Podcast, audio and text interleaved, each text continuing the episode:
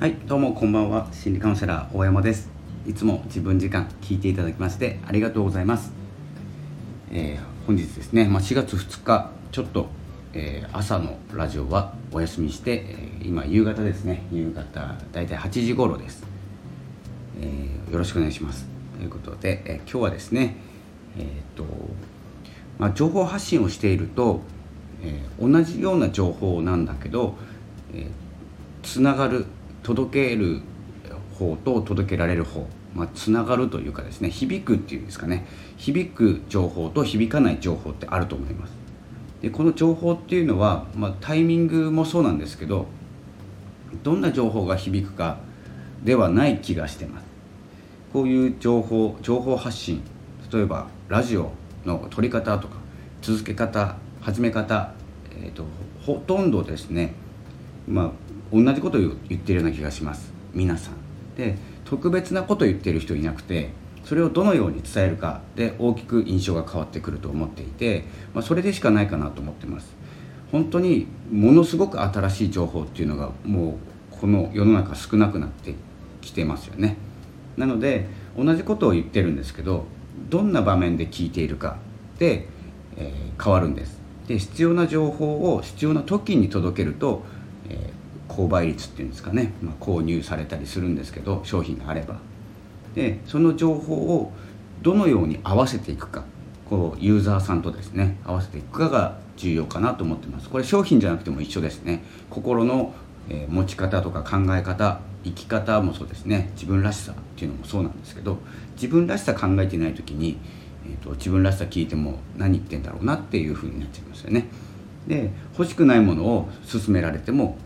え買わないですよね。というふうに、え場面ですね場面とか状況とか考えなきゃいけないんですけど考えれないですよね多分。あのまあニーズによってこの時間帯にはこのものがよく売れるとかこういう季節には季節ものもそうですけれども、え季節によってはとか時間帯、えあとは、えーとポイントを絞ってとかターゲティングしてやっていくことも大事なんですけど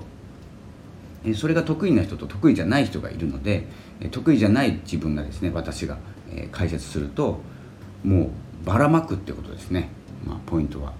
あのスタンド FM っていうラジオと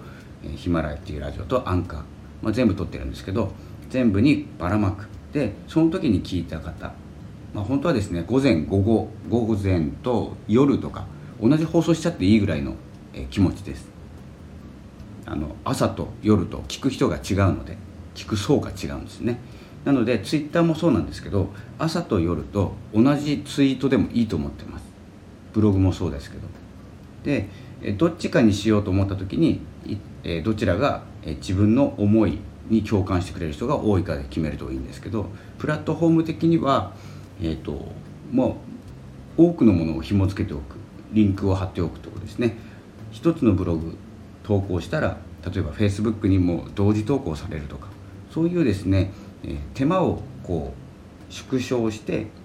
まあ、そのままリンクをそのまま貼んなきゃいけないところは貼るっていう作業になるんですけど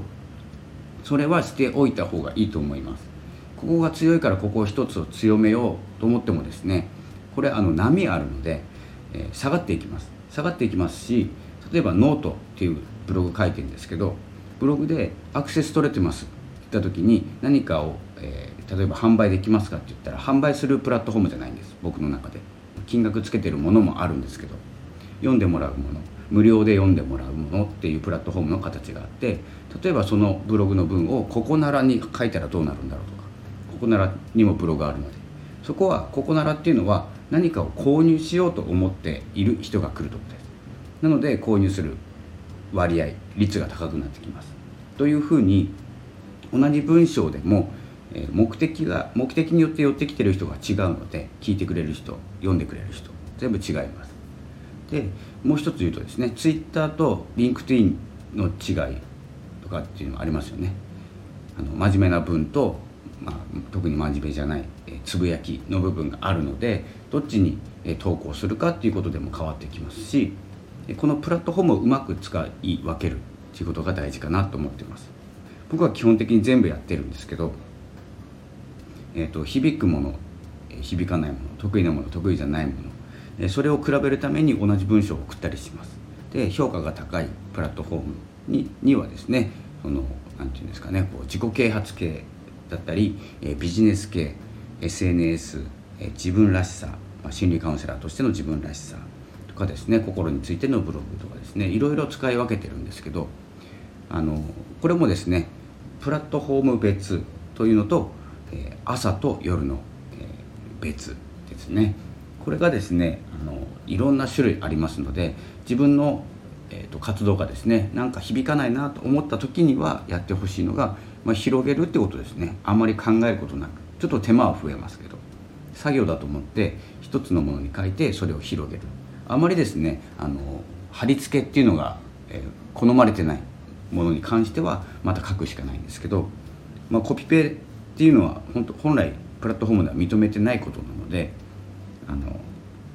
そういうブログ的にもコピペすると何割がコピペだったらもう評価しないっていうですね、まあ、アルゴリズムもありますのでそこはご注意いただいて。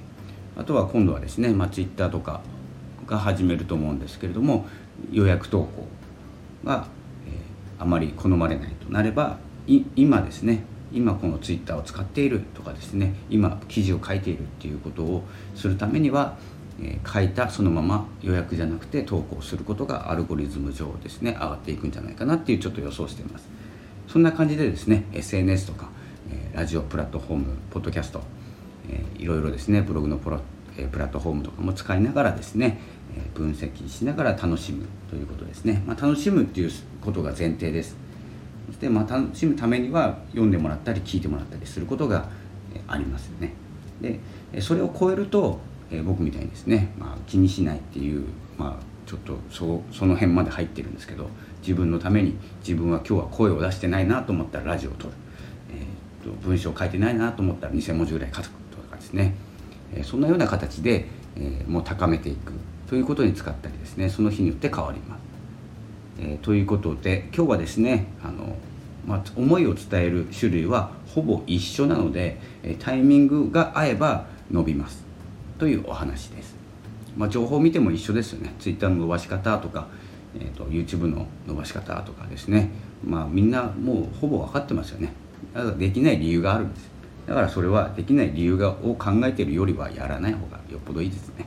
無駄なんで時間の